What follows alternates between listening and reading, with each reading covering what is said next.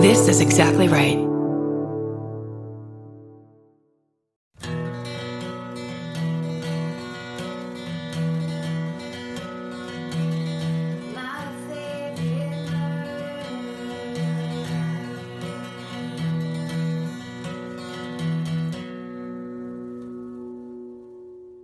Hello.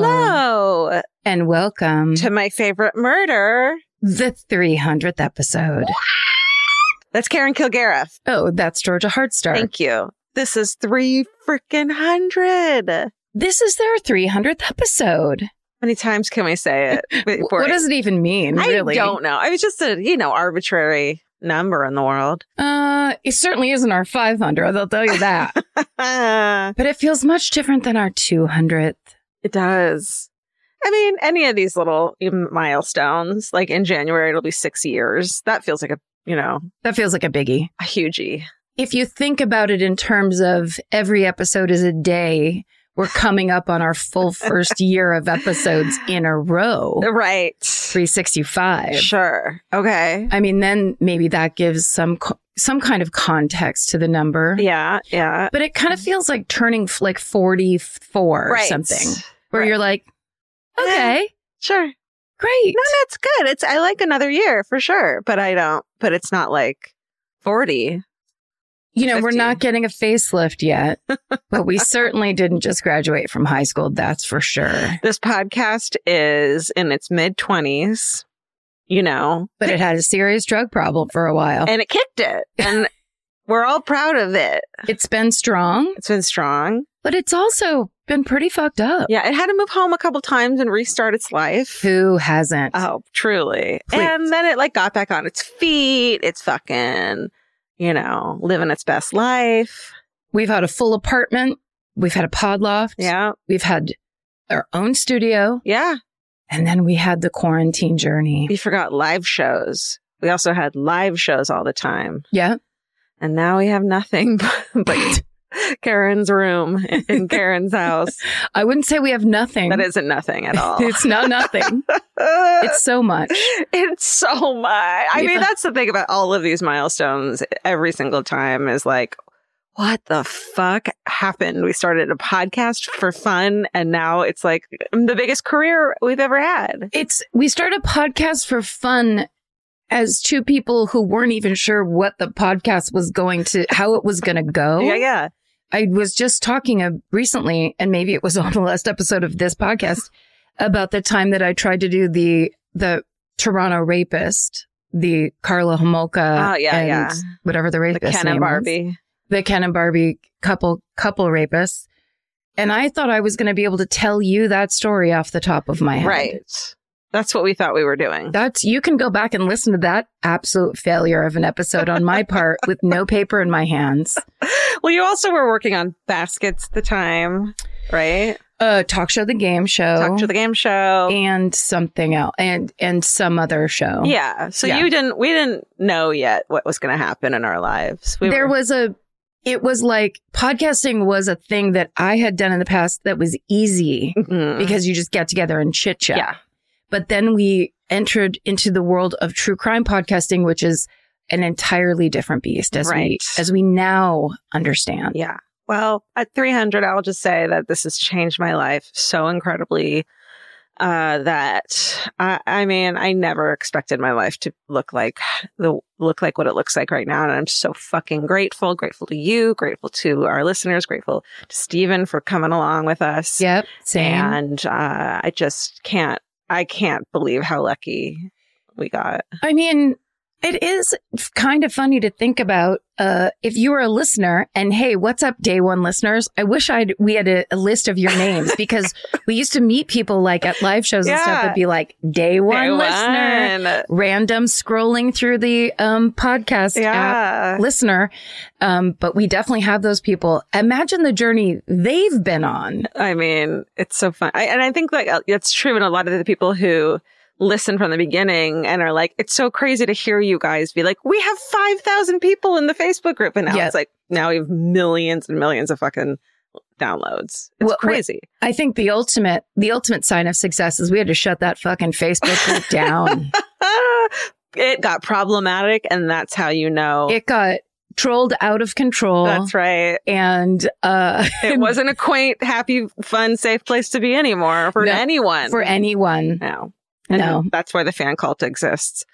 I mean, that that's kind of the thing of like as things changed, as things uh grew, there was just all kinds of lessons that we had on tape, like Yeah. recorded for everyone to hear. Yeah, for sure. Pretty insane. What lessons w- await us? I mean, what by in a month and a half, and when it's six years, what our lessons are we going to learn in that little period of time? you know what? Start journaling oh, will. about the lessons Okay. and then we're going to read our lessons okay. on year 6 anniversary. Yes, I feel like the biggest thing that this podcast shows is that you just got to fucking try something and do it and have fun with it, and good things will hopefully come from there. And do not expect perfection Mm-mm. or make that some kind of a qualifier before you do something. Yeah, As two people who were insanely far from it and thought it was kind of no big deal. yeah, To start with, we then had to grapple with the idea that now we're exposed as being intensely imperfect. yeah. What are we going to do now? And I'll just say for myself, I think I can speak for you these days, but right now I'll say for myself, it's okay to, Yeah. to fuck up and it's okay to be imperfect because that's, that's what it, evolution is about. That's Mhm. what actually learning and growing is about. Yes. And that's the part though that you have to pay attention to is the point is to learn and grow, not if you insist on perfection from yourself and everyone, you're never going to be happy. And then not learning and growing from your mistakes is just this huge miss. It's just huge missed opportunity for you to become a better person. But you also have to be selective about who you listen to and why Right. you're listening to them. Yes. Looking at you, Twitter. The look, looking at you, all of social media. yeah.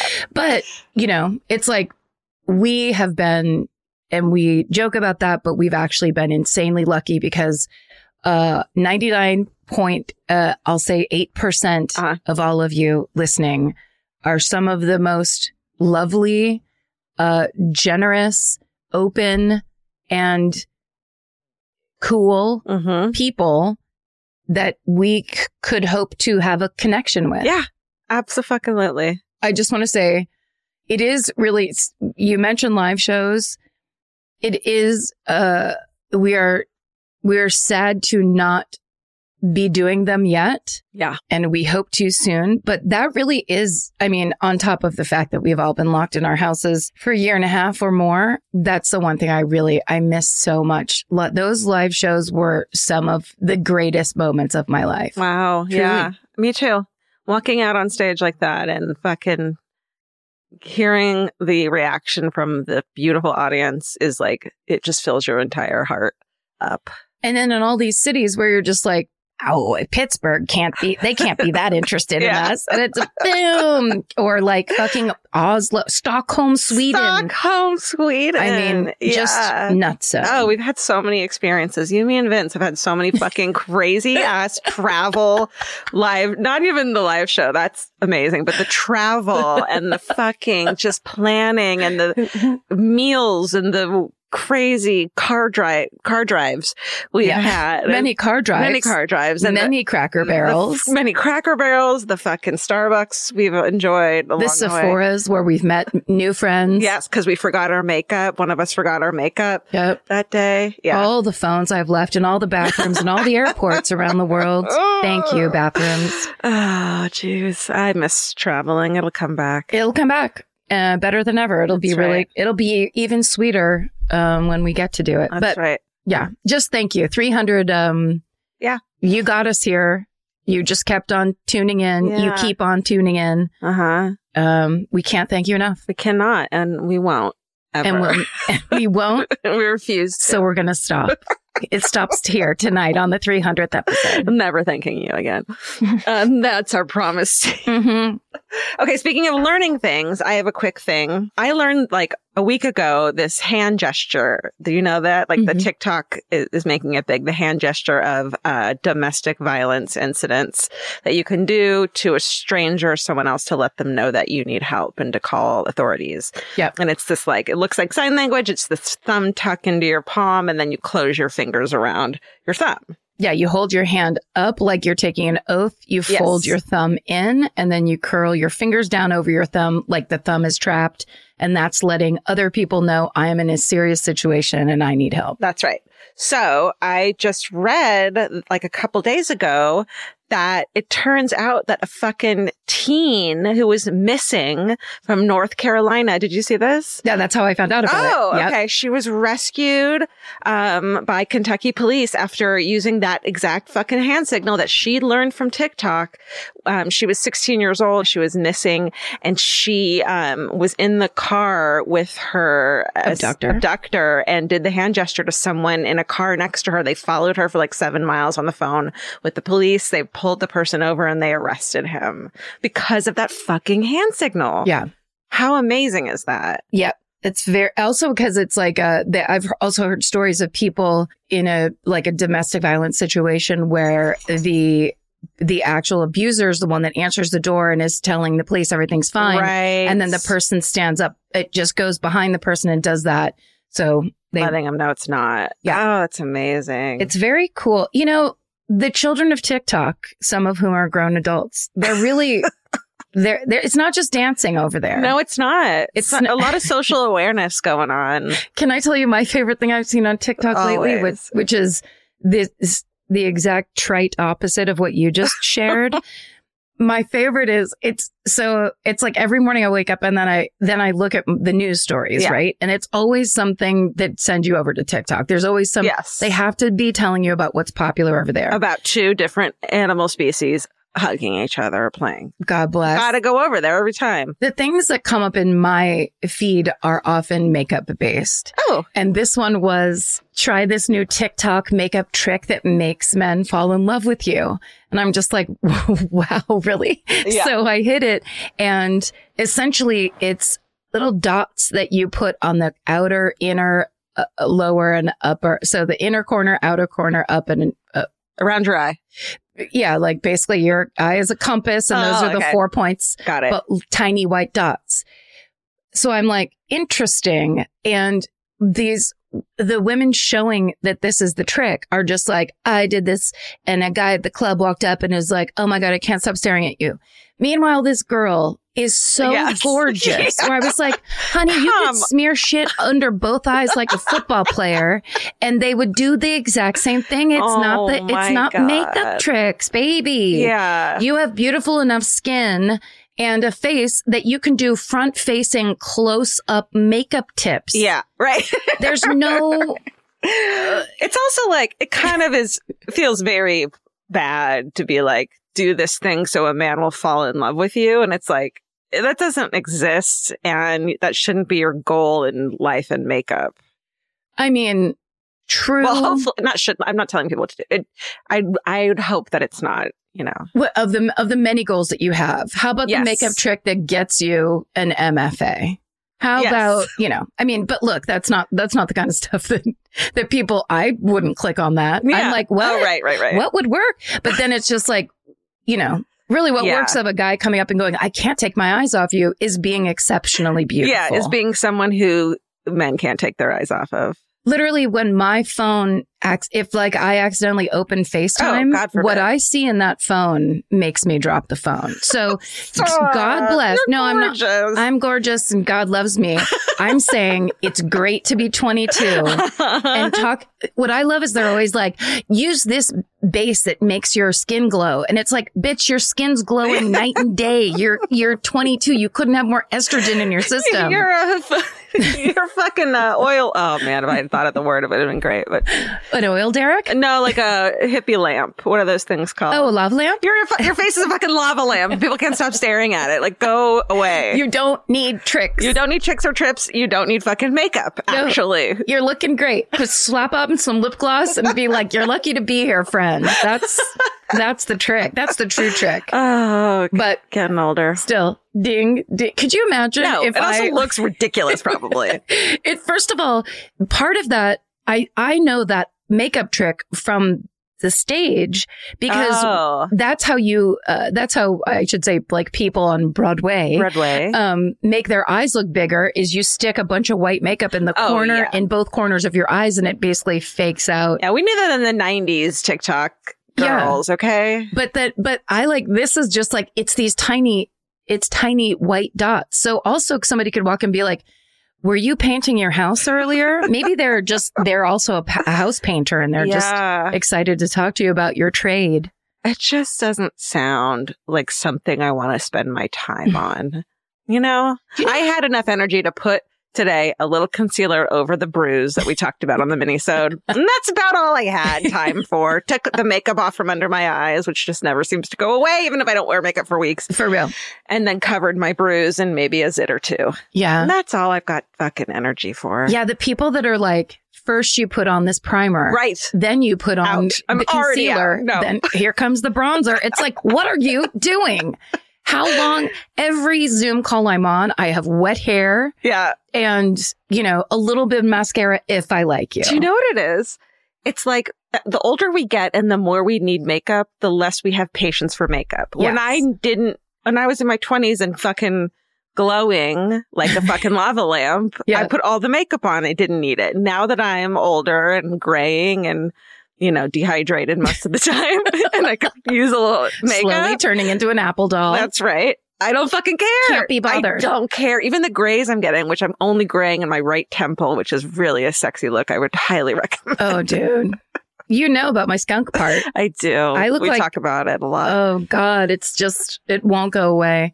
But I mean, yeah, that's it's that's exactly it. It's it the less the older you get, the less you care. Yeah.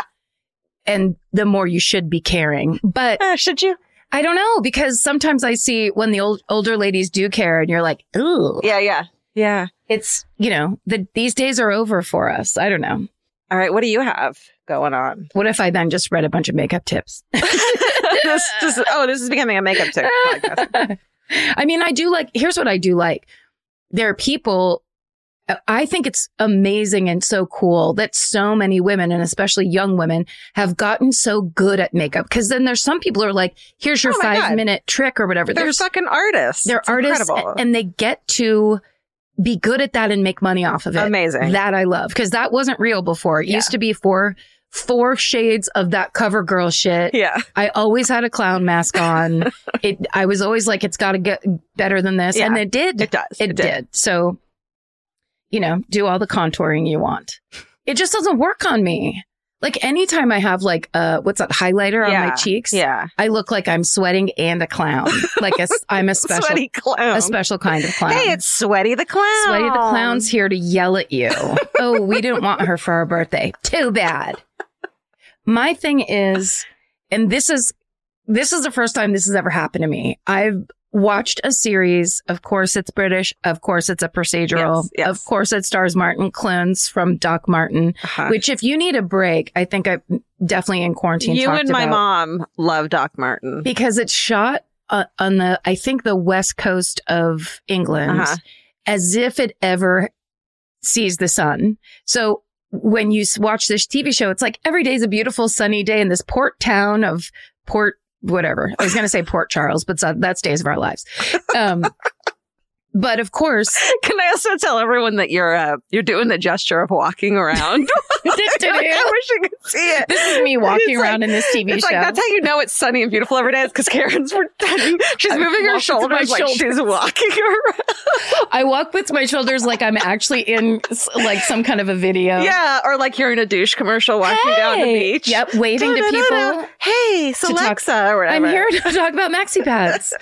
um, but that show is g- a great escape if you want to Okay, just Doc Martin. You're talking about. Doc Martin. Okay. It's beautiful. It's also it's very entertaining, but it's also visually great. Okay. But the star of that show is a man named Martin Clunes, who's a wonderful actor. Okay. And he is now in a TV show called Manhunt. There are two seasons of it, and it's about a real Scotland Yard inspector. Ooh. I believe Scotland Yard. Um, or a real, let's Yeah, say, yeah. London uh, detective Sounds right. who has headed up two, uh, uh, he's a bunch of, but a, but they've made TV series about Mhm. two of the big cases that he's worked on. And so season, I just finished season two and it's on, uh, I think it's for Acorn. no, un- unpaid, clearly. Um, but I did a thing last night where I was waiting, like checking every day for the fourth episode because it Oh, was yeah. for a four episode series and it, the build, I was like, they got to catch this guy because there was a rapist in London, in the, I think it was the north side of London hmm for 17 years. Holy shit. and he got away with it and he was only attacking old people. Oh. So it was just like they, and they couldn't, like, they did everything they could and Yeah. they still couldn't catch him and they finally did. And so I was waiting for this final episode for so long. Spoiler alert, they got him. Um, that I checked and then it, it basically had, it showed that the episode was there. So for a long time, it was just up to episode three. Yeah. Episode four came on, but then you couldn't hit play. And I was like, what Is it the one where it says like it will be available on November 20 whatever? No, they it do that says, on fucking HBO and it drives me fucking crazy because you think you have another episode yes. and then it's like no. it's a teaser kind of, or like, you'll, it'll look like this when you can hit yes, play. yes. So frustrating. So frustrating. But I just kept going back, kind of like I like my OCD kept bringing me back Uh-huh. over and over last night, and then finally, I think going on to the actual Acorn page, I got to watch it, Nice. and it was so good. And na- then there's a series about the real guy in real life, and he tells other stories of stuff he's solved. So I'm just like, oh, it, So I'm whole new. Manhunt is that one. Manhunt is the series. There's two seasons of it. Really Okay. good. And there's a bunch of people that we've I've already talked about from other TV shows that are in it with him. Because they use all the same ones all the time because they are fabulous. I'm still deep in the oxycodone, oxycontin fucking bullshit. There's a sh- there's a documentary called "The Crime of the Century" about what essentially we're watching on the sh- TV show Dope Sick, and they're both fucking incredible and so infuriating. But it's so important to find to know about. So Yeah. I highly recommend those. And Dope Sick is a series also. Yes, Dope is a series. Fucking Rosario Dawson is awesome in it. Like it's just a really And Michael Keaton, right? Michael Keaton is fucking fabulous. Come on. It's great.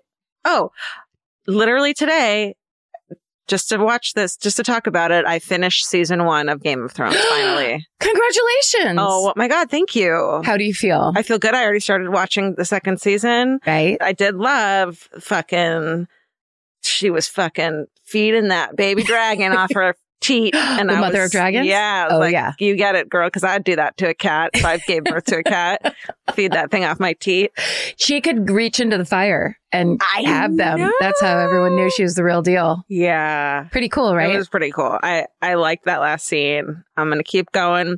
I'm fascinated by the boy king. Like, what a little bitch. Oh. He's such a bitch. I love him. He's a legitimately bad person. Yeah. And I, I think there were lots of stories of that poor boy actor Oh. that got con- confronted when that thing was Oh, at the I- height of its popularity. I bet. Yeah.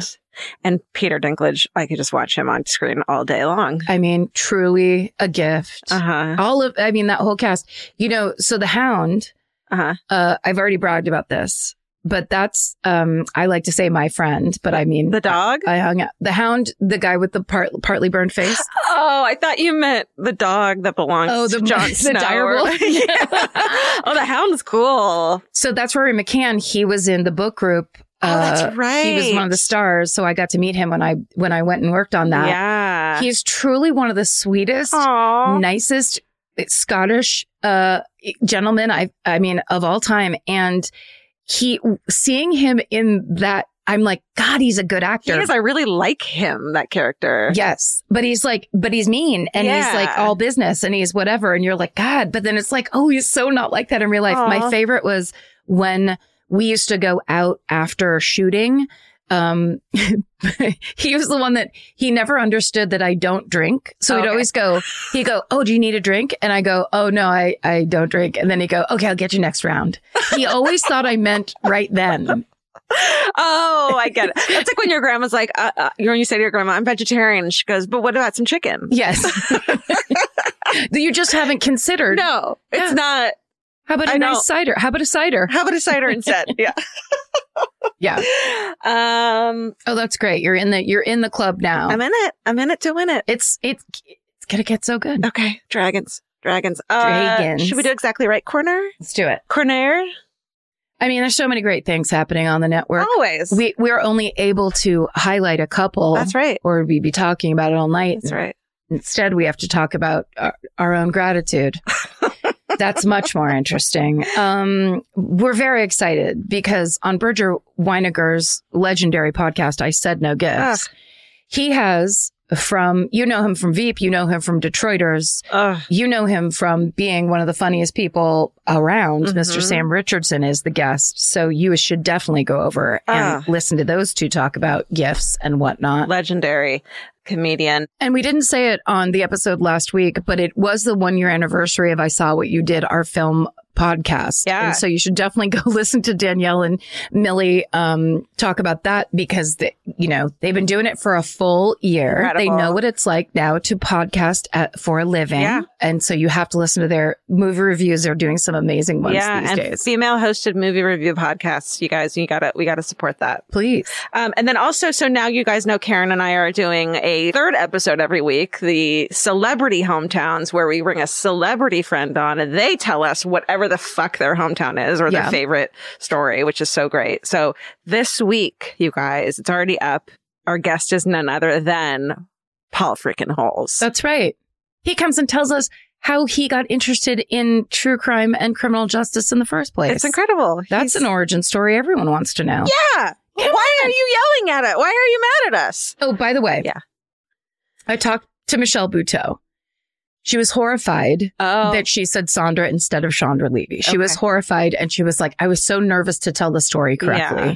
And I was like, hey, I didn't catch it. And I covered that story. right. I didn't either. We were both just so focused on our friend Michelle and getting, be, being so excited to talk to her.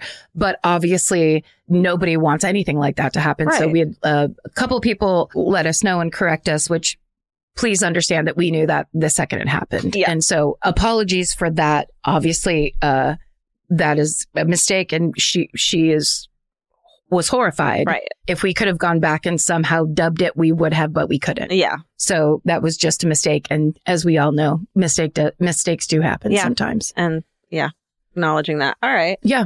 Um, let's see. We have Christmas ornaments Oh, for sale. We Frank. Frank is just tied up in all of the wiring right now. Lowering your volume too, Georgia. Oh no! Oh, wait. It's raising your volume, yeah. Yeah. Oh no! It's caught around the thing. Oh my god! See, get up here, please. Sorry. That, see, that's, I told you. Oh, Are you okay? I'm okay. Falling I'm- apart. oh, okay. Frank just walked through all the wires. He's very klutzy, He pulled one, turned George's volume up, and and then made me kick that fucking metal table with my bare toes so hard. well, that happened a long time after. No, it was. I'm not klutzy. You're klutzy. So get your not just Christmas, but get your holiday gear. My favorite murder holiday gear at my favorite murder. Yep. Um, and also follow exactly right on Instagram, Twitter, Facebook, and for updates on all of our shows there. Yes. Um, anything else? I think that's it for the biz. All right. Well, I'm first today, right? Yeah, do it. Okay. And I will. And away we go. Let me just put my dots on my around my eyes. Oh, now I'm listening. Now you're gonna look at me while I do this. If you're like me, you're always looking for a story to dive into. Whether it's a family drama or a mystery to solve, the key to getting hooked is the details. I need rich visuals and intricate storylines, and June's Journey has that and more. June's Journey is a mobile mystery game that follows June Parker, a daring young woman, on a quest to uncover the truth about her sister's murder. This is your chance to test your detective skills because you'll play the game as June herself. Explore beautifully designed scenes from the 1920s, like lavish estates and gardens, and don't forget to keep an eye out for hidden clues. There are twists, turns, and catchy tunes, all leading you deeper into the thrilling storyline. And if you play well enough, you could make it to the Detective Club. There, you'll chat with other players and compete with or against them. June needs your help, but watch out, you never know which character might be a villain. Shocking family secrets will be revealed, but will you crack the case? Find out as you escape this world and dive into June's world of mystery, murder, and romance. It's all just one tap away. Discover your inner detective when you download June's Journey for free today on iOS and Android. That's June's Journey. Download the game for free on iOS and Android. Goodbye. There's something about the sound of an old timey cash register that really takes me back. I know it sounds like someone is about to hand me an ice cream cone, but it also sounds like we just sold some merch. That's right. And if you're a Shopify user like us, you know that this sound means you just made a sale. Shopify has helped millions of businesses sell their products online, but did you know they also offer the same support for brick and mortar stores? From accepting payments to managing inventory, they have everything you need to sell in person. So give your point of sale system a serious upgrade with Shopify. Shopify POS tracks sales across all your locations. That way, you'll always know what you have in stock and where. They also provide reliable tech that fits your unique retail needs, like turning a tablet into a credit card reader. And if you're looking to reach new customers, check out Shopify's marketing tools. They're easy to use and they integrate with all social media platforms. With Shopify, we have a powerful partner for managing our sales. And if you're a business owner, you can too. Do retail right with Shopify. Sign up for a $1 per month trial period today at shopify.com slash murder. And here's the important note that promo code is all lowercase. So go to shopify.com slash murder and take your retail business to the next level. That's shopify.com slash murder. Again, don't forget the code is all lowercase. Goodbye. All right. Today, I'm going to tell you about the case of Patty Stallings and her conviction for killing her infant son. Oh. This one's twisty turny. The sources used today are the National Registry of Exonerations, three St. Louis Post Dispatch articles by Tom Eulenbrock, by Virgil Tipton, and then one by staff writer, an Associated Press staff article, People Magazine article written by Paula Chin, and the National Institutes of Health. And also there's a forensic files about this. So here we go. In 1986, Patty is working at a 7-Eleven in St. Louis when she starts dating a frequent customer named David Stallings. They're both in their mid 20s. They're like flirty stuff. And then they eventually get married on August 27th, 1988. And on April 4th, they welcome a son named Ryan the new family moves away from the big city to Hillsboro uh, and they get, they move into a home overlooking the lake. So they're starting their life together. Hmm. Around two weeks after his birth, Ryan start, little Ryan starts experiencing health problems. He can't keep his formula down. He's vomiting at least once a week. The problems don't go away, but the Stallings is, quote, kind of get used to it. According to People magazine, over the July 4th weekend that year, Patty finds three month old Ryan, quote, listless in his crib, staring at the ceiling, breathing heavily, and his lips are shut tight. Uh, I know it's awful. Patty immediately gets in the car and drive, starts driving Ryan to see his pediatrician at Children's Hospital in St. Louis, but she's like panicking. And so she gets off on the um, highway too soon and ends up instead going to Cardinal Glennon Children's Hospital. And this is a mistake that'll haunt her. So Ryan is immediately put on a respirator and many tests are conducted. On July 7th, blood results show a high level of ethylene glycol and acetone in his body. Ethylene glycol is a colorless, it's sweet, it's found in radiator antifreeze, it's found in industrial solvents and in resins, and it can be fatal in large enough doses. The hospital tells the Stallingses that their son has been poisoned with antifreeze. oh. So the officials at the hospital, they call the sheriff's department and also the Missouri Department of Family Services.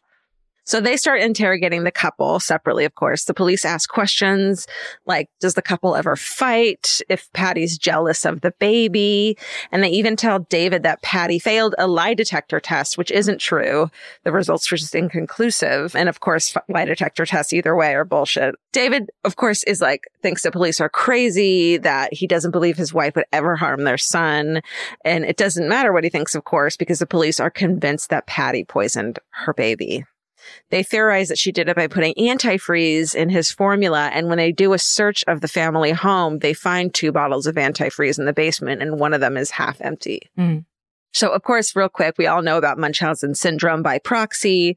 WebMD describes it as a psychological disorder marked by attention seeking behavior by a caregiver, often the mother.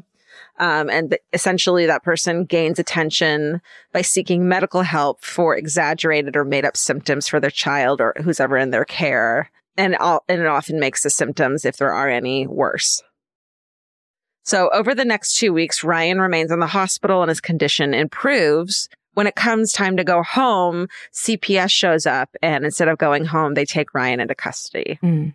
And so Patty and David are only able to see Ryan like one day a week at 10 a.m. The visits are totally supervised. They're not allowed to give him anything edible.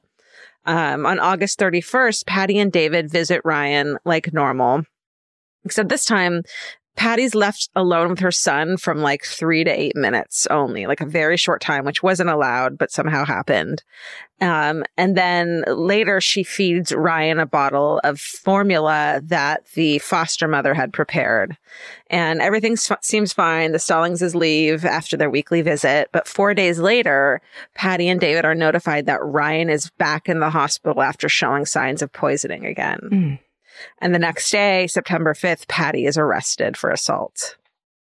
On September 7th, Patty is notified that Ryan only has a few hours to live, but she's not allowed to visit her son, and little Ryan dies in his father's arms. Oh. I know, it's horrible. Um, she's not allowed to attend his funeral either.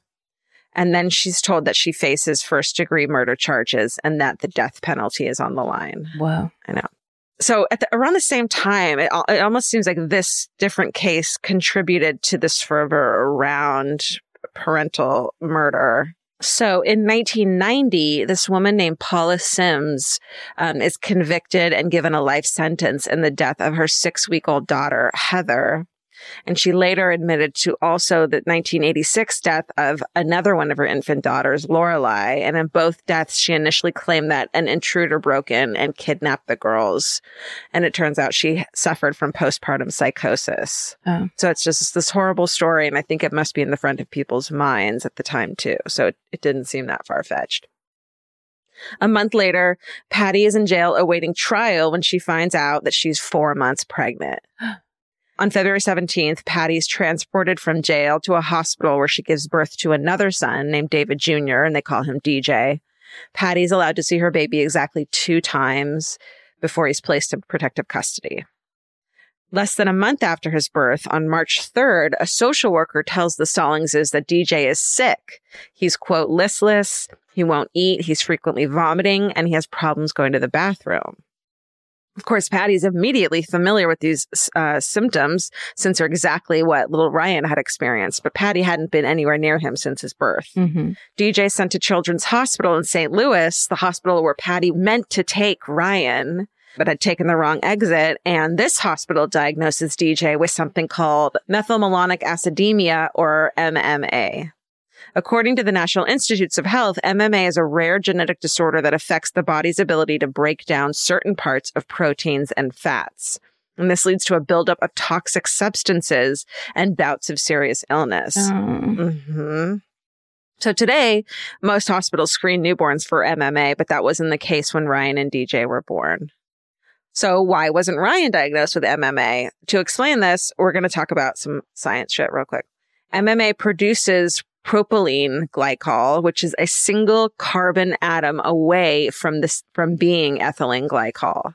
So yeah, their makeups are so similar that confusing them in the lab is super easy. So essentially, these babies' bodies make something that's so much like the antifreeze poison. Yeah. That it looks like that's that the it's being given to them when actually it's what their body naturally makes. Exactly. Wow. Exactly. And if you don't have experience with that exact very rare genetic makeup, you won't even know what to look for, especially in a random lab. And I bet especially too when they're like, can you test this baby's blood? We think the mom is poisoning them. And if the lab already knows that, of course they're going to be like, yeah, you're right. Look at this. Yeah. You know? So it turns out that's exactly what happened in Ryan's case. The lab misread Ryan's blood test results and thought he had the presence of ethylene glycol when he really had propylene glycol. Had the lab properly diagnosed Ryan, he would have been treated with vitamin B12 and he would have lived. Oh, that's simple. That's horrifying. I know. Um, and Patricia wouldn't have been charged with murder, but that's not what happened. And this case is still just beginning. So the Stallingses believe Ryan most likely had MMA, of course. So new tests are performed on Ryan's blood, which had been saved. Patty's released from jail pending results before her trial. And the assistant prosecutor tells the media that if the tests show that Ryan had MMA, he'll drop the charges. However, he adds that he has no reason to believe the original tests are inaccurate. So the blood tests come back and they're the same as before, except this time one lab concludes that both ethylene glycol and pro- propylene glycol are present in the blood. So it doesn't really exonerate her in any way. Mm. Um, and Patty's taken back to jail to face the first degree murder charges of Ryan. Patty's attorney tells the trial judge that based on one of the lab's results, Ryan could have died from MMA, but the attorney can't find any medical expe- experts willing to testify, and the judge won't allow DJ's results in court because of that. So Oh, it doesn't seem like the defense attorney fought hard enough to find, you know, evidence to exonerate her. Well, also, I think that's really saying something. If if the defense attorney was saying they can't find someone, it's like people are saying they don't want to get involved in right. in arguing for the fact that that rare disease exists right, or something. Right. Well, as you'll hear, there are experts in it that could have been found. Paid for, right? Ooh. Maybe. Yeah, that's true. Could yeah, just have Maybe. been money. In January 1991, Patty's three-day trial begins. Since her attorney can't bring up Ryan dying of MMA, so they can't even mention that disease, her attorney instead tells the jury that he could have died from natural causes, to which prosecutor George McElroy III responds, quote, you might as well speculate that some little man from Mars came down and shot him full of some mysterious bacteria. Like, you know, calling bullshit. He says there's no other way to explain how ethylene glycol made its way into Ryan's body. And police and social workers testified that um, Patty showed little emotion upon learning about Ryan's death when she was in prison, which we all know, of course, can't be quantified. On January 31st, Patty's convicted of first degree murder and assault and is sentenced to life in prison. After hearing the verdict, David, the husband, faints and is taken to the hospital. Uh-huh. So he totally still supports his wife and doesn't believe she did anything to the Well, baby. especially he Right. knows what happened. Right. Even before, yeah, now of course, but even before that, he would, he was like, there's no fucking way. Yeah. For her first month in prison, Patty can't sleep or eat. She loses so much weight that she goes from a size 11 to a size seven. And then she finds Buddhism, which teaches her to do whatever it takes to survive. And it's her o- only way she s- survives this, she says. What? I've never heard Buddhism described like that. What? Buddhism is like Take, do whatever. I am the mercenary. You know, you know what Buddha taught. Anything it takes. That's right. That's right. Squash the, squash the little guy. I, may may I counter suggest Yes. that maybe it's Buddha, Buddhism is accepting that life is suffering yes. and that essentially being in the present moment and accepting you know that that not wanting things to be different Yeah. that level of acceptance actually releases a lot of the pain that people go through always thinking their life should be different Right. All i right. mean maybe that maybe Karen, that there you go. i would just like to be the prosecutor here and argue I, I appreciate that clarification. just a personal clarification i could be wrong I i'm don't not think you are. i'm not a zen master You don't think it's that do whatever it takes, eye of the tiger? Fucking I mean, I'm, I bet you there's certain sects of Buddhism where they're like, we can kill you with our hands. We just are choosing not to in the present moment. that's what it is. Okay. In May 1991, Patty's case is featured on Unsolved Mysteries.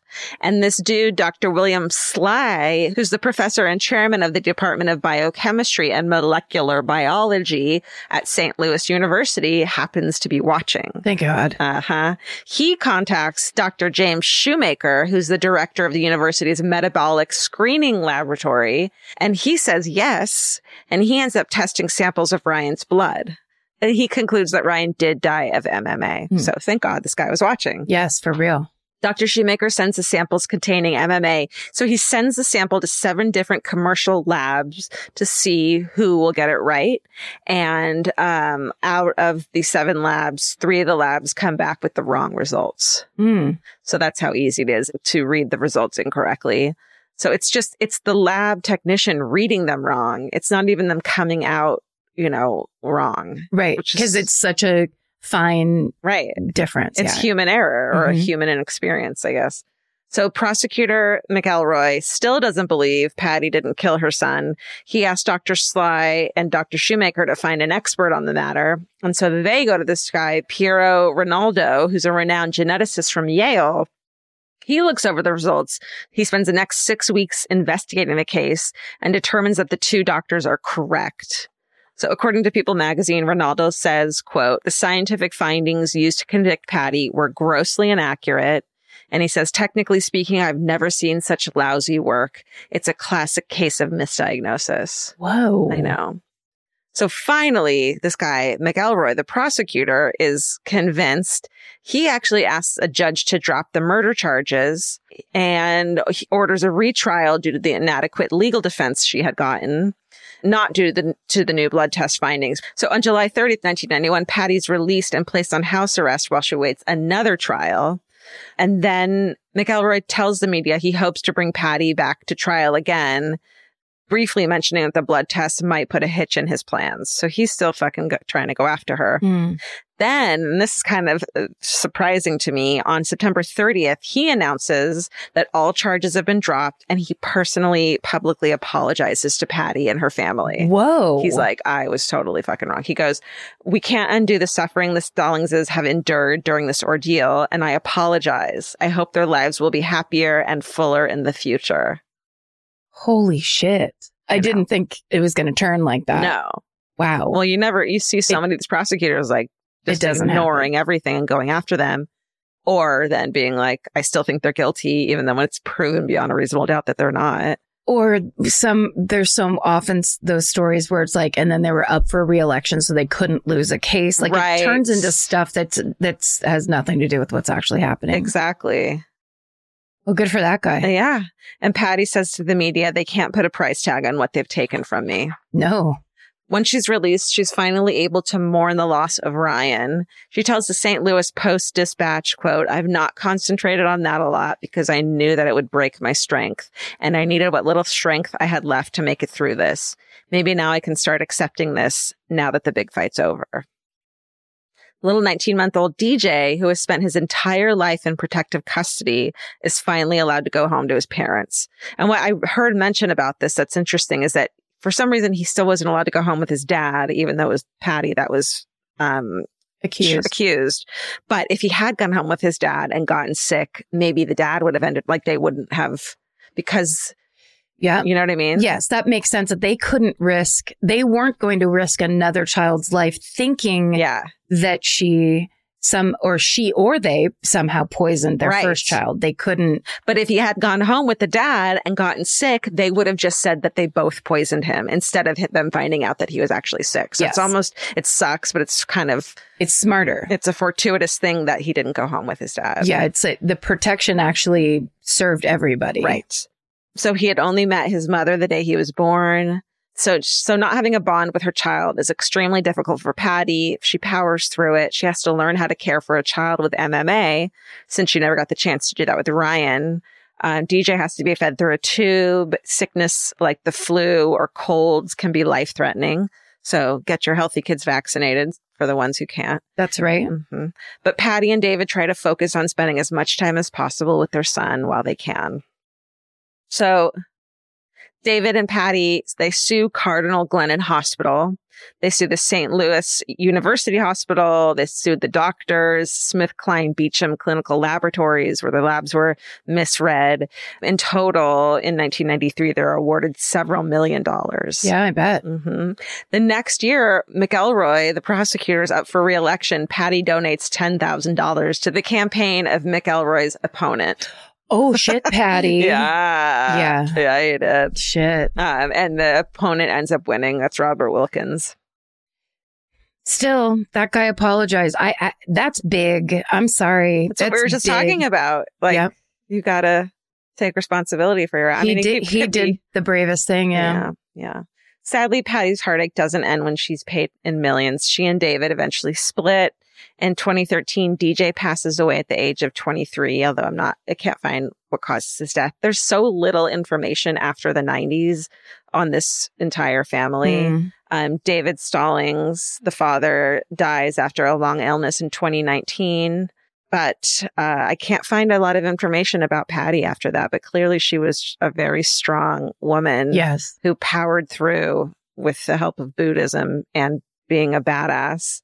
And that is the case of Patty Stallings. I mean, I would imagine she wants nothing to do with being in the public eye in any Yeah. way because that's what a horrible situation to have been in and the amount of loss Yeah. even before she went to jail. I mean, just Yeah. like that's horrible. Wow. Terrible. Unbelievable. That's fascinating. It may it just wow. I've never heard of it. Yeah. I think I definitely saw the unsolved mysteries way back when, when I was a kid about it. So it's always kind of stuck with me. I think there was definitely a, a Law and Order SVU that was Mm. similar Mm-hmm. where the mother was arrested for poisoning her child, but it actually they traced it back to something in the formula. Yeah.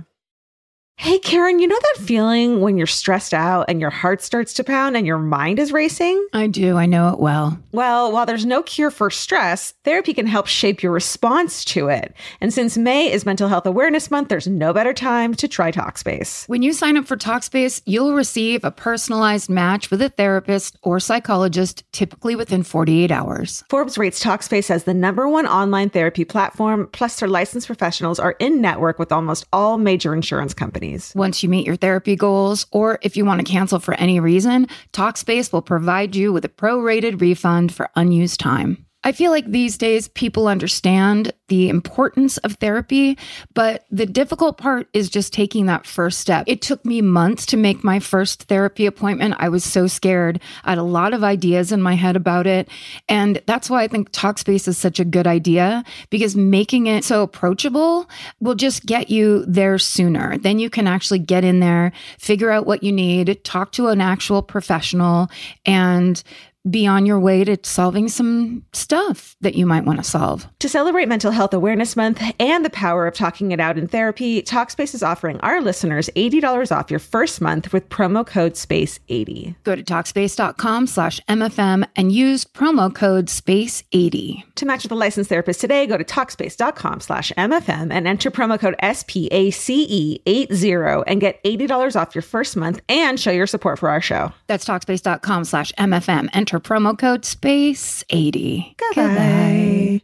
Georgia, have you ever been blown away by the most simple dish at a restaurant, like perfectly scrambled eggs? Oh my God, yes, Karen. And then all I want to do is make that dish at home and eat it every day. Well, you probably could as long as you have the chef's secret ingredient made in cookware. Made In was created to bring restaurant quality performance kitchenware to home chefs around the world. For years, they've built their business by supplying restaurants and top chefs with high end cookware. Some of Tom Colicchio's most treasured dishes at his restaurant Craft are made in Made In. Whether you're cooking for professional critics or just the critics you live with, your meals will benefit from the quality of Made In products. Like their carbon steel cookware, it combines the best of both cast iron and stainless steel clad, so it's rugged enough for grills or an open flame. It's the MVP of summer cookouts and cook ins. What I really love about made in cookware is that it actually makes something like having a Memorial Day barbecue much more convenient because you can keep everything on the grill. If you need to throw,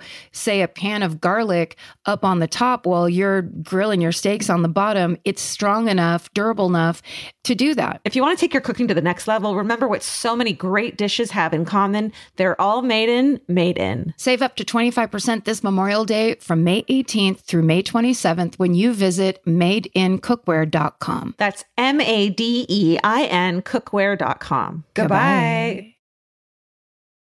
Okay.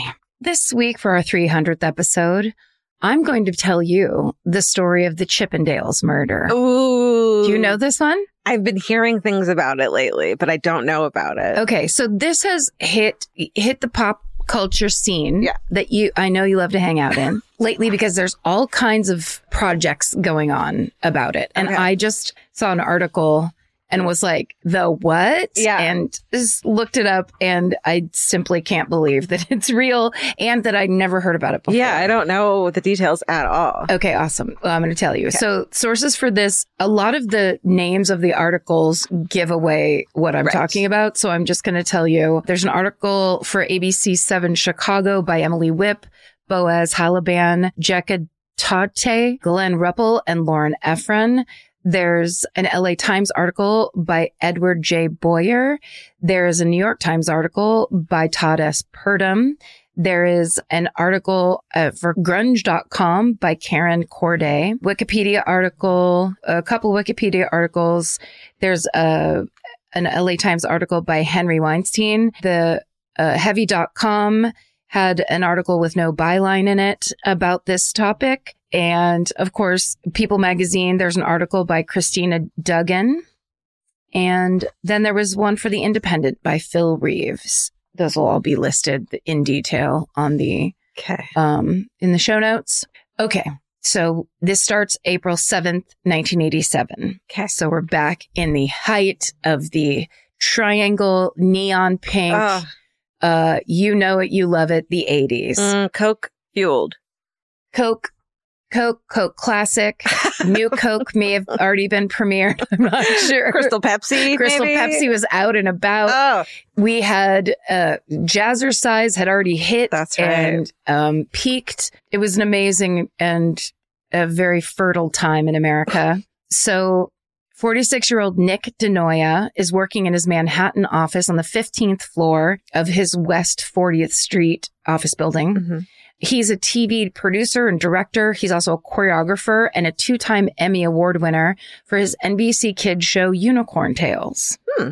Don't remember that, and that's that's prime kid show time for me. Yeah, it was a it was an Emmy award winner. Maybe that was too high quality for you. Oh yeah, I want trash. Give me trash. in 87. Yeah.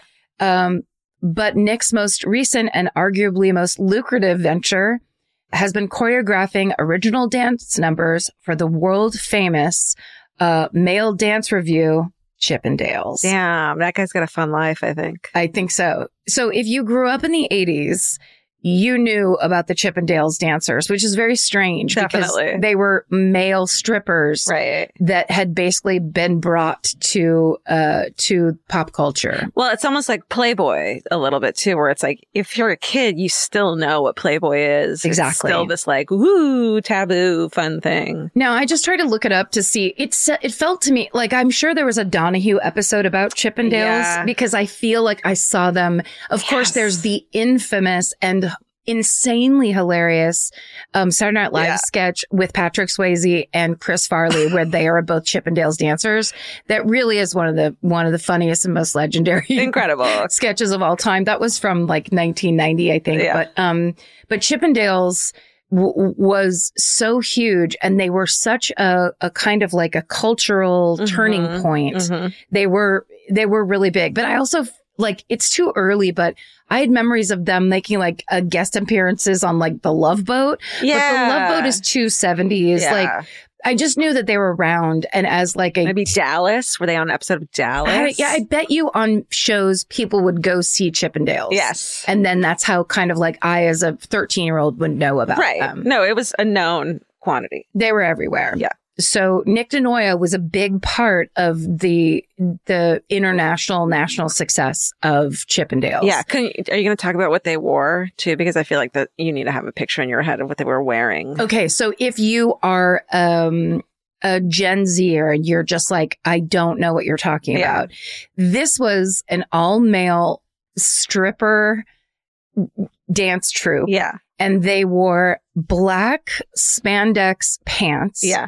No shirt. Yeah. White cuffs. Like, like, um, tuxedo cuffs. Tuxedo cuffs and tuxedo collar and like little bow ties. Yeah. Which was actually, and I will talk about this later, a ripoff of the Playboy, um, Oh. Playboy outfit that women used to wear. So they kind of appropriated that slightly. This was very like the 80s idea of sexy men, which is a ton of like feathered hair, Yeah. mustaches, very hairy chests, very oiled chest. Cut, like cut and fucking worked out to high health. Yes, they were, these were, you know, uh, ma- strippers, male strippers, but they were like, you know, the like real high class, real, like they look like male models. Yeah. And when you look at pictures of them now, you're like, oh, these actually all look like gay porn stars. Yeah.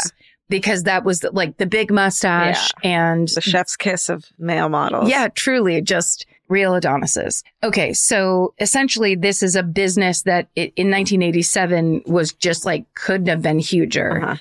So around 340 on April 7th, 1987, an unnamed business associate goes to Nick's office to go talk to him and he finds him dead on the floor Mm. of his office.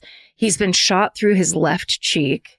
And when the police arrive on the scene, they note a bullet wound from a large caliber gun um, has been used. And based on the position on the floor, it looks like Nick was shot as he was just sitting at his desk Wow. um, when the murderer fired. There's no signs of a struggle and nothing seems to be missing or stolen. So it's immediately very suspicious. Captain Edward Minogue leads the investigation and um, witnesses tell him that they saw a man about between 35 and 40 years old, possibly Hispanic, approximately 5'7", 145 pounds, who had been hanging around Nick's office and around the building before the shooting and after the shooting. They described this man as being clean shaven, having either black or salt and pepper hair, wearing a dark tan jacket and jeans. So they immediately start digging into Nick DeNoia's business history for possible suspects and motives, being that the murder took place in his office. So the year before, uh, DeNoia ran a traveling Chippendales troupe under the name Chippendales Universal.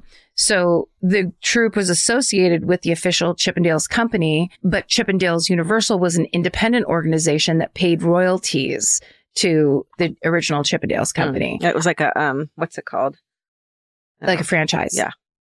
So the general manager of the New York Chippendales Club was a man named Thomas Lord. And he said that DeNoia had recently parted ways from the Chippendale company altogether.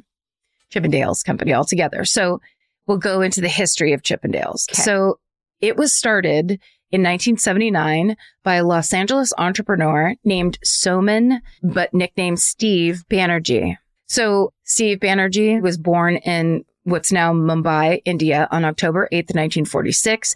He emigrates to the United States in 1969 and settles in Los Angeles. So when he first gets to LA, he owns a couple gas stations. He works at them as an attendant. He tries to do a bunch of other business things. Like he tries to kind of work his way through different businesses. None of them go very well. Then in 1975, he decides to buy a bar that's over on the west side of LA and he names it Destiny 2, Oh. Roman numeral 2. Wow. So he has these dreams of like a successful nightclub. Mhm. So to drum up business, he tries all kinds of entertainment. Um, Hmm. so he tries, of course, exotic dancers, magic acts. There's even female mud wrestling, Oh which was, remember, all the rage back in the Oh, yeah. late 70s, early 80s. It was.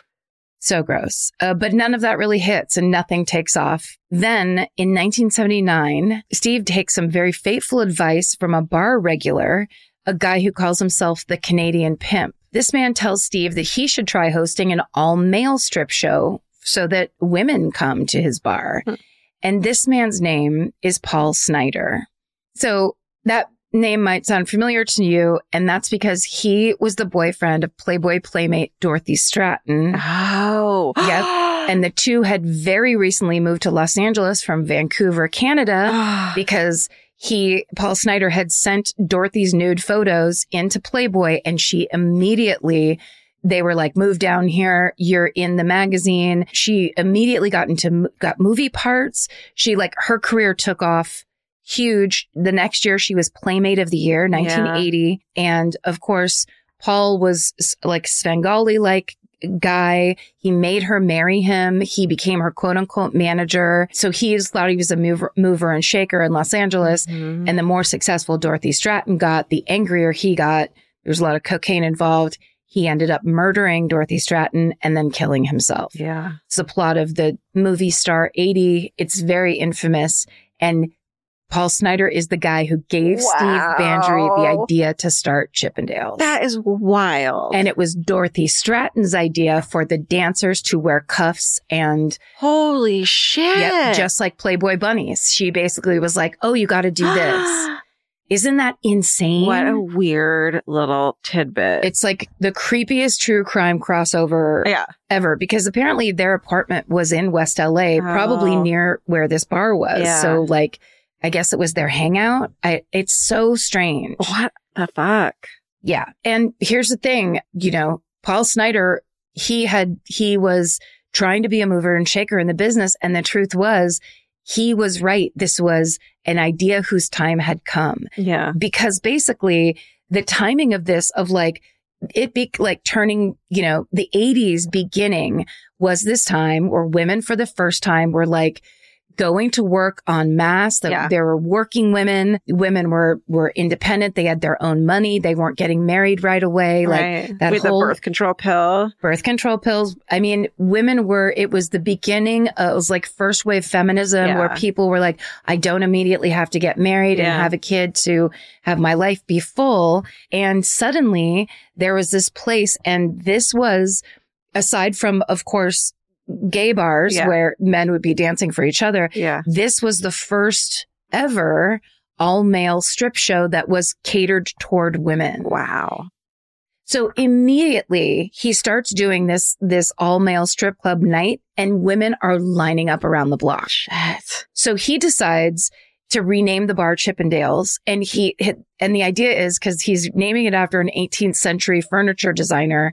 Like Chippendales furniture is like the Yes. most expensive, fanciest furniture because to Steve, that name represented pure class. And that was one of Wow. I did not know it was named after that. yeah. So he's basically trying to do upscale strippers for women. Yeah. Because now instead of it being, you know, like down by the airport or whatever, it's kind of like saying this is a high class kind of form of entertainment Yeah. where you can come and essentially like it was allowing women to arguably for the first time ever go out with their friends, celebrate their sexuality Mhm. freely in Mhm. a public space and feel like safe about it and good about it and almost feel like it's this commercial endeavor as opposed to Right. they're sneaking into some bar and it's kind of dirty and And it's empowering too because you get to make the cat calls with the men now. Like, especially back then, it was like that. Cat calls were like, everyone thought it was a form of fucking flattery. All Yep. the men did. And now it's like the women get to take that back and start being the fucking objectifiers. Exactly. It was complete role reversal. Yeah. And essentially, these men of Chippendales were gorgeous, smiling, oiled up, Mm. into it. They were voluntary sex objects. They were dressed like construction workers, firemen, doctors, and all of these all female audiences were basically saying, it's our turn to objectify you now Yeah. and they were fucking coming in droves to do it. They were throwing their money at these men. The whole thing was, you know, would we say empowering? I don't know, but Right. it was freeing. It was Right. freedom, Right. the freedom to kind of do the thing you thought you would never be able to do. Right. And it really was like a lightning bolt culturally. Cool. So Steve obviously sees and knows that he's got a hit on his hands. So he aims to make Chippendales the most lucrative club in Los Angeles. So this I love. There's a, the fire code capacity for his building was 299 people.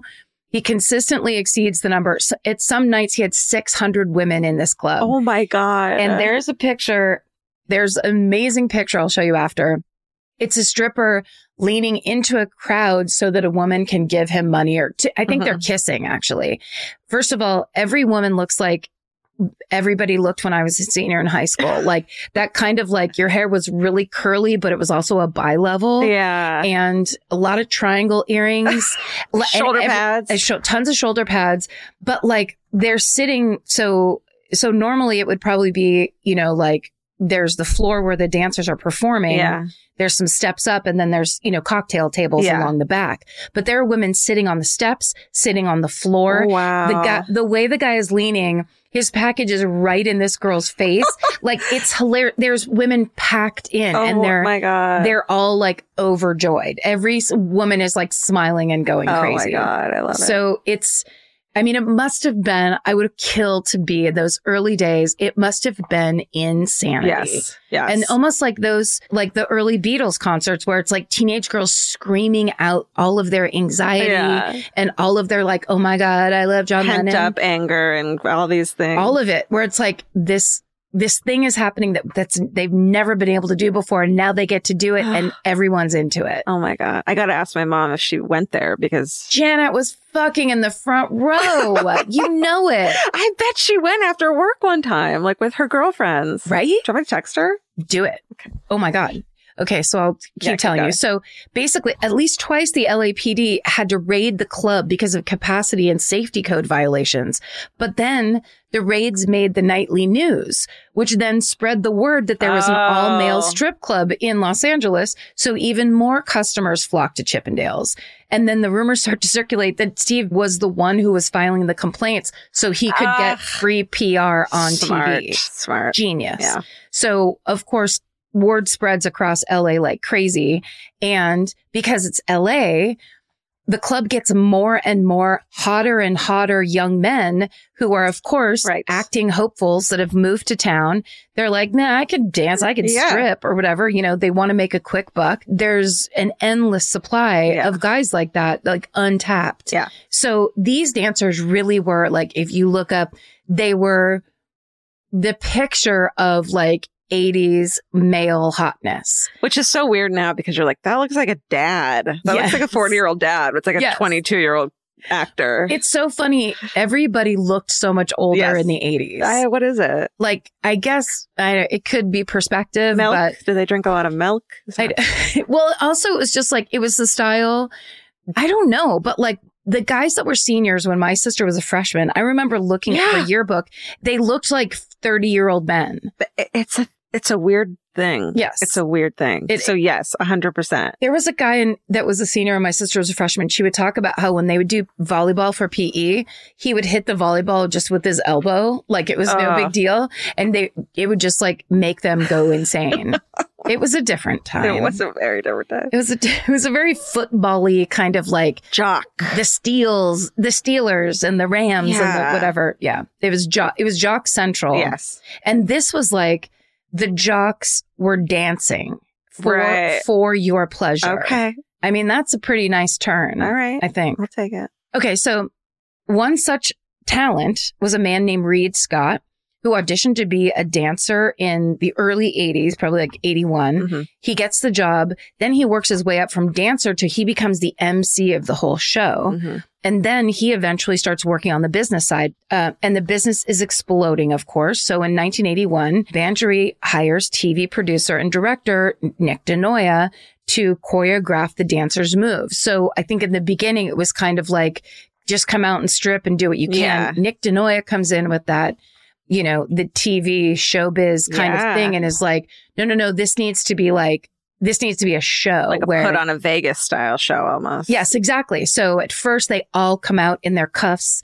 and their bow ties. They all have the same outfit on. Yeah. A woman named Candace Marin, who was the associate producer for Chippendales at the time, said Nick DeNoia's real skill, quote, as a choreographer and a director was coming up with moves that a great big muscled guy could perform and look graceful while doing it. Amazing. So they were essentially casting for obviously for looks. You didn't have to be a great Right. dancer Of course not. but then you know so they would make dances that you you could get away with it Yeah. but then of course i'm sure after a while you had your patrick swayze types who were like oh and guess what i am also a professional dancer so Uh-huh. watch this Um, Five, six, seven, eight. chippendales becomes so popular steve opens a second club in new york city in 1983 Mm. then one in denver then one in dallas Damn. yeah. So that's when Nick DeNoia comes up with the idea of starting a traveling Chippendales dance troupe so they could bring the exotic male dance sensation uh, to all the cities in the country that didn't have their own home Chippendales club, So which smart. is genius. So smart. So smart. Uh, it's immediately a hit and it starts earning the company additional millions every year. Wow. So, as we all know, with great success comes great bickering. Steve Banerjee and Nick start fighting over their differing creative visions for both the club act and for the company itself. Reed Scott was there watching his bosses go, quote, toe to toe and just scream and curse at each other. Hey. That was from uh, article in People magazine. So in 1984, Steve and Nick settle on a deal, and this was literally written on a bar napkin, where Nick DeNoia can continue running the touring troupe under the Chippendales name, but they, uh, he and Steve will split the profits of that 50-50. But Steve is incredibly competitive. He is incredibly paranoid and he, he wants it all to himself. Like Yeah. it's kind of that mistake a lot of people make where it's like, hey, guess what? This was actually Paul Snider's idea. Right. Right. Like, first of all, and then, you know, whatever it was when it started, which would be, I would love to see when it started. And yeah. the cool thing is, um, well, there's movies coming out. There's, there's actually, there's, there's been a bunch of like made for TV movies about this case, Huh. which is crazy because I've never No. heard or seen any of them. No. But more importantly, there is a podcast that came out this year Oh. By a historian named Natalia Petrzela, and it's called Welcome to Your Fantasy. And it's all about this case and about Chippendales. So Cool. if you want, I didn't listen to it, uh, but I bet it's amazing. So if you want the like drilled down details, that is what you should listen to. Welcome to Your Fantasy Cool. by Natalia Petrzela. So anyway, so Steve is trying to basically hold on to everything and keep it for himself. Mhm. So he starts getting really paranoid. He hates seeing that Nick is getting the like recognition with the success of the touring act. It's Yeah. like almost like Nick's getting everything in, in his mind. And he also, he's bummed at that, like that Nick's getting the credit and that also he starts to get paranoid that Nick is keeping more than 50% for himself. Mhm. Um, so this jealous paranoia builds and builds as the company grows in fame and popularity. So it's just getting worse. I didn't see anything that said anything about drugs, but it was the 80s. Of course, at a club, a nightclub. A nightclub in the 80s. This is alleged. This is editorial. I'm just saying my opinion. Coke was fucking everywhere. Also, Coca-Cola. Coca Cola. And also, these are like male dancers. Right. So, like, I'm sure you need a little toot to get out there and get your, you know, like, come on, that it must have been part of it. Absolutely. But, but that's my opinion. That's And mine too. Could be made up. Listen to Welcome to Your Fantasy to get the real story because that'd be hilarious if Natalia was just like, guess what? This was an AA strip club. there was not a dime of Coke to be had. um, okay. So, so we're back to 1987 Okay. when the when the murder took place. Okay. There's two years of investigating Nick DeNoia's murder. It's the the case has gone cold. In 1988, Steve Banerjee buys back the full rights to the Chippendales touring company from DeNoia's family. Huh. So now he has everything again. Oh. In the early 90s, other entrepreneurs follow um, in Chippendale's footsteps and launch their own male exotic dance acts. One is a British based strip act called Adonis. They started in 1991 by several ex Chippendales dancers, and it's managed by former Chippendale employee Steve White. Hmm. So this is a 16 man dance troupe that's operating out of England, and they hire Reed Scott as their MC. So the original guy Oh, from yeah. the club goes to do this. Reed Scott just left Chippendales the month before, and he's really excited to be in England. It's like a new country, new venture. But Steve finds out about Adonis, and he is I enraged. bet. So then in July of 1991, an informant by the name of Strawberry, which is, is- everyone thinks is might be a fake name, contacts an FBI agent in Las Vegas named Scott Garriola. And Strawberry tells Garriola that an LA based man named Ray Colon has offered him $25,000 per person to kill three targets in Blackpool, England. Holy shit. Adonis dancer Michael Fullington, Adonis manager producer Steve White, and Adonis MC Reed Scott. Oh my God. So Dude. they're all, as I just said, ex Chippendales dancers and employees. And according to this informant Strawberry, uh, Ray Colon gave him an eyedropper filled with cyanide and he was instructed to inject it into these men. Holy shit. Where do you get cyanide from? The same place you get Coke from? I mean, I guess uh, it seems like it's a different trip. Seems like it'd be really hard to find. Seems like it's the end of. It's like, yeah, that would it wouldn't be a nice combination. no. Okay, so the same month, Reed Scott's on stage kicking off an Adonis performance in the uh, resort town of Blackpool, England. Mhm. One of his bosses goes on stage and pulls him off mid sentence. ta- he's taken to a back office where he meets um, officers from Scotland Yard who inform Reed that a hit has been taken out on him, him and t- the two other Adonis employees, Mhm. and that their lives are in danger. Reed Scott would later tell People magazine, I got this cold chill as the detective told me, you can run and hide or you can stay and we can catch the killer before he gets to you. It was like something you hear in a movie. It didn't seem like real life. And then that's when Reed told the officers, this has got to be Steve Banerjee. Yeah. So Reed Scott, Michael Fullington, and Steve White, they didn't run and hide. They did continue to play it cool and let the investigation continue Yeah. as they did their job. So the FBI follows Strawberry's lead to Ray Colon. And when they search Colon's home, they found 46 grams of cyanide, which is enough to kill 230 people. Hmm. So Colon's arrested on the spot and he's charged with conspiracy and murder for hire. So Colon remains in custody for the next seven months before he decides to cooperate with authorities. He confirms that it is indeed Steve who hired him as a hitman, not just to kill Michael Fullington, Steve White, and Reed Scott, but also for the 1987 murder of Nick DeNoia. Colon reveals that in the case of DeNoia, he farmed that hit job out to another man named Gilberto Rivera Lopez. So when the FBI look up Lopez, Mhm. they see he's already in prison for an unrelated crime. So Banerjee knows that Ray Colon was recently arrested, so he he suspects that this is a sting Yeah. operation.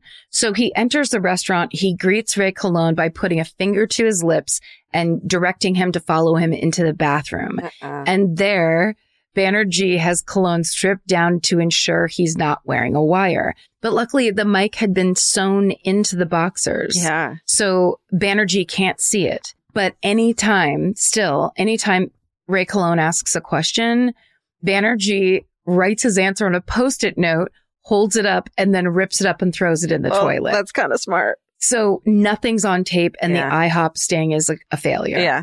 So the FBI has to come up with a new plan. So they take Ray Colon to Switzerland, where he tells Steve Banerjee that he's fled police custody and found asylum abroad. Smart. Right? So the idea of an escape rather than a release makes Steve feel more comfortable about talking. So he agrees to go meet Colon in a, a hotel room in Zurich. So there, the two men discuss m- the murder for hire plots. Steve's a bit apprehensive at first. He even goes so far as to say at one point that he feared the FBI might be listening in the next room, which they literally were. Of course they were.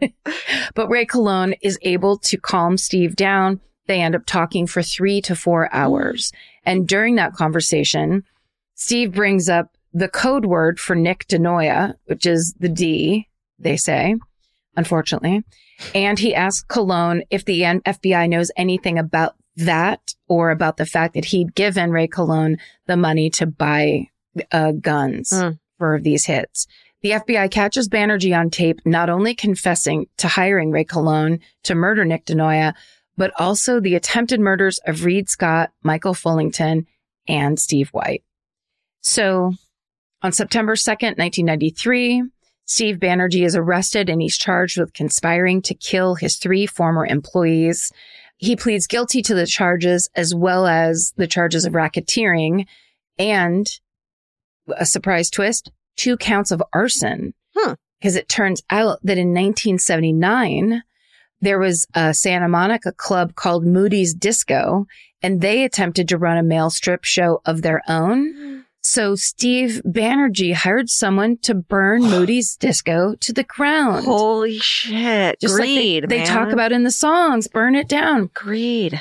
Luckily, the fire did little damage and Moody's was only temporarily closed. Wow. So it didn't really do anything. But then five years later in 1984, Banerjee launches a similar attack on the popular Marina Del Rey nightclub, The Red Onion, because they started a male strip show. But again, the arson attempt is unsuccessful. Wow.